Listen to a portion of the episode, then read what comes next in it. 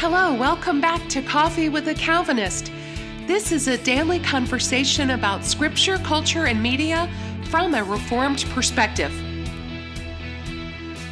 Get your Bible and coffee ready and prepare to engage today's topic. Here's your host, Pastor Keith Foskey. Welcome back to Coffee with a Calvinist. My name is Keith Foskey, and I am a Calvinist. Today's program is going to be a follow up from yesterday's program, and if you didn't get a chance to listen to yesterday's program, let me catch you up to speed. On yesterday's program, I talked about the subject of baptism and how different churches view baptism in different ways.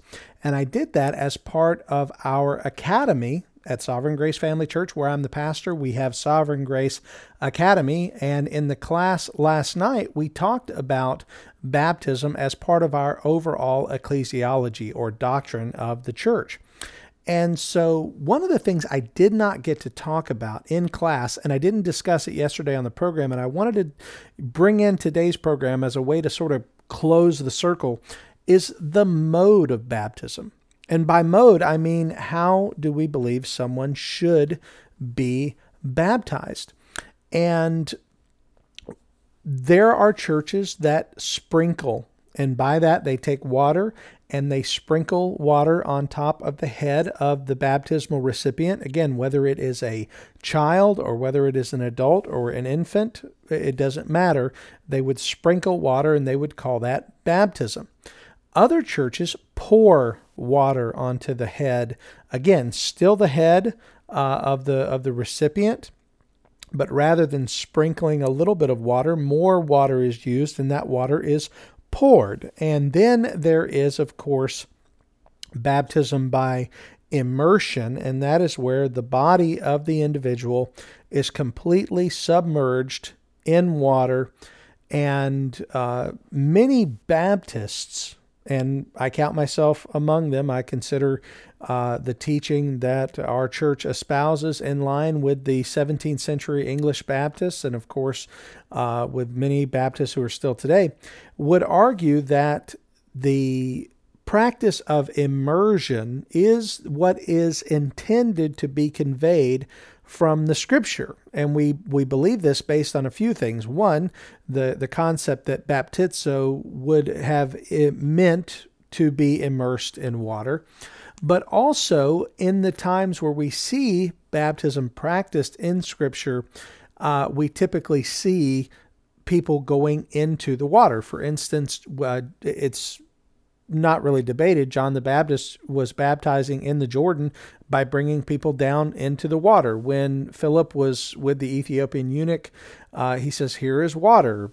You know, what, what prevents me from being baptized? And therefore they got down out of the chariot and he was he was baptized. He was placed into water.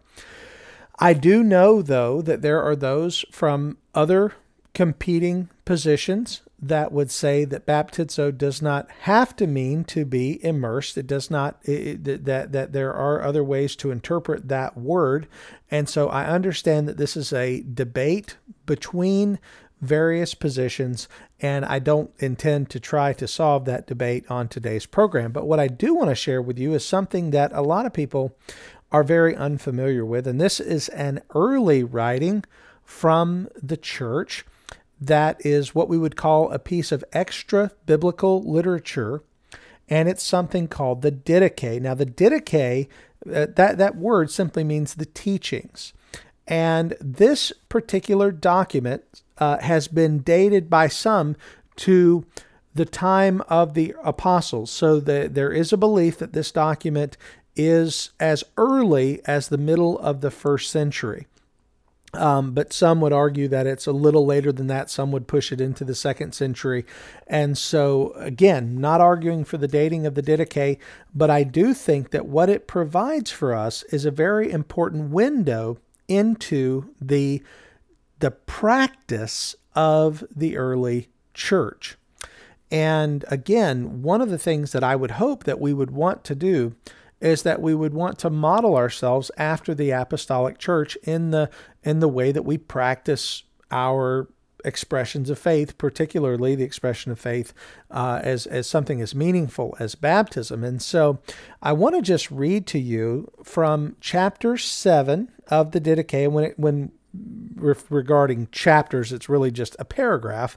But I want to read this paragraph because I think it gives an interesting historical insight. And again, the Didache this was basically like an early church manual, almost like a church uh, constitution or a church set of, of, of orders. This is how this particular church in this particular time was managing things like um, false teachers and how to participate in the Lord's Supper and how to um, deal with uh, sins that are that are forbidden and things like that. There's the, the, there are the the document itself is um, you know 16 chapters or 16 paragraphs uh, that are dealing with, you know, even things like assembling on the Lord's day and bishops and deacons and, and things like that. So in chapter 7 of the Didache, it reads as such And concerning baptism, baptize this way. Having first said all these things, baptize into the name of the Father and of the Son and of the Holy Spirit. Matthew 28 19 in living water. But if you do not have living water, baptize into other water. And if you cannot in cold, in warm. But if you have not either, pour out water thrice upon the head into the name of the Father and of the Son and of the Holy Spirit. But before the baptism, let the baptizer fast and let the baptized and whatever others can but you shall order the baptized to fast one or two days before. All right, so so let's just for a moment sort of break down what the Didache is saying here. First, it says concerning baptism um, that you are to be baptized in the triune name, in the name of the Father and of the Son and of the Holy Spirit. This, of course, again, it references Matthew 28 19. This is, of course, how we are supposed to baptize. Jesus tells us, Go into all the world and baptize in the name of the Father and of the Son and of the Holy Spirit. But it says to do so in living water. Now, the word living water is not a term we use very much. We would say running water, or we would say uh, like a stream, moving water. And again, the picture here John the Baptist baptizing in the River Jordan. This is water that is moving. It's not a stagnant pond, but it is it is moving water. So this would say right away to the mode that you're putting them in water, and uh, also that the water is to be cold. Uh, for, for for what reason it doesn't necessarily explicitly tell us but it says, if you do not have living water, baptize into other water. And I, am assuming that would mean some form of a pool or a pond or, or something like that. And again, if it's not cold, you can baptize them in warm water. Uh, but if you have, if you don't have either of those, then pour out water thrice upon the head into the name of the Father and of the Son and the Holy Spirit. So it's interesting that this early church manual did allow for the practice of pouring water rather than the requirement of full immersion. But it was only if immersion wasn't possible, if it was only if there was not the amount of water there to perform an immersive baptism. And so I would say that we have definitely a historical reason to see immersion as the mode, the the primary mode of the early church.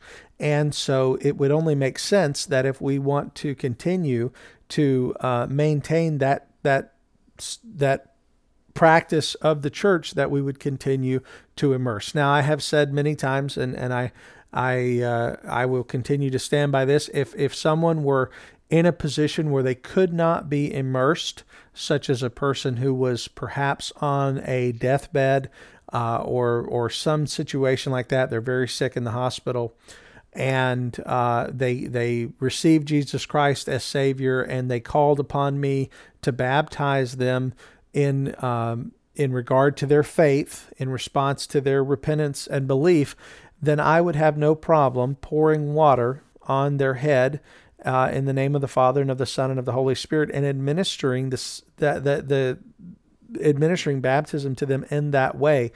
But that would be an exception to the rule. And, and again, an exception to the rule proves the rule.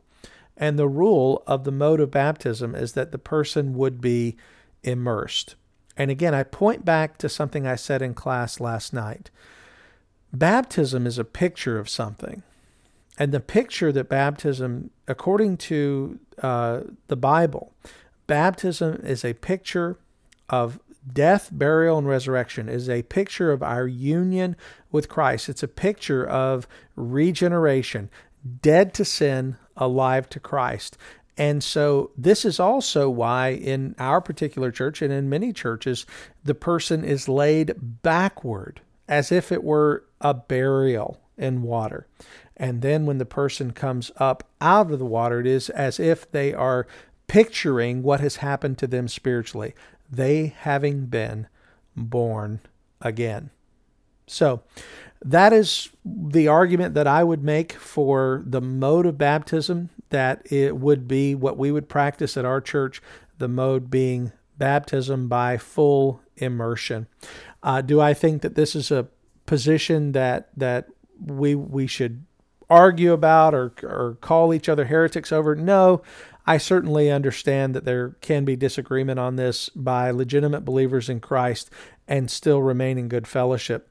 But as I said, I think this historic this historical document, the Didache, helps us in, in this regard.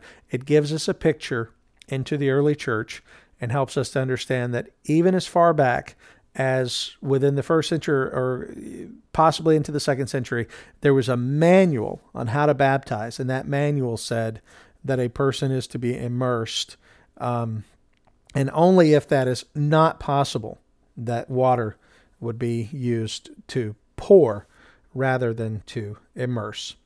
So, just a thought for the day. I hope this has been helpful and I hope it was a good follow up to yesterday's program. And if you didn't get a chance and you'd like to listen to last night's class where I go over the subject of uh, baptism and the Lord's Supper as the two ordinances of the church. You can find that on our sermon audio page. Feel free to go and look that up on our website, sgfcjax.org. That's Sovereign Grace Family Church of Jacksonville. Thank you for listening to Coffee with a Calvinist. My name is Keith Foskey, and I've been your Calvinist. May God bless you. Thank you for listening to today's episode of Coffee with a Calvinist. If you enjoyed the program, please take a moment to subscribe and provide us feedback.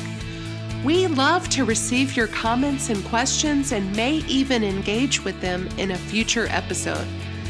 As you go about your day, remember this Jesus Christ came to save sinners. All who come to him in repentance and faith will find him to be a perfect Savior. He is the way, the truth, and the life and no one comes to the Father except through him. May God be with you.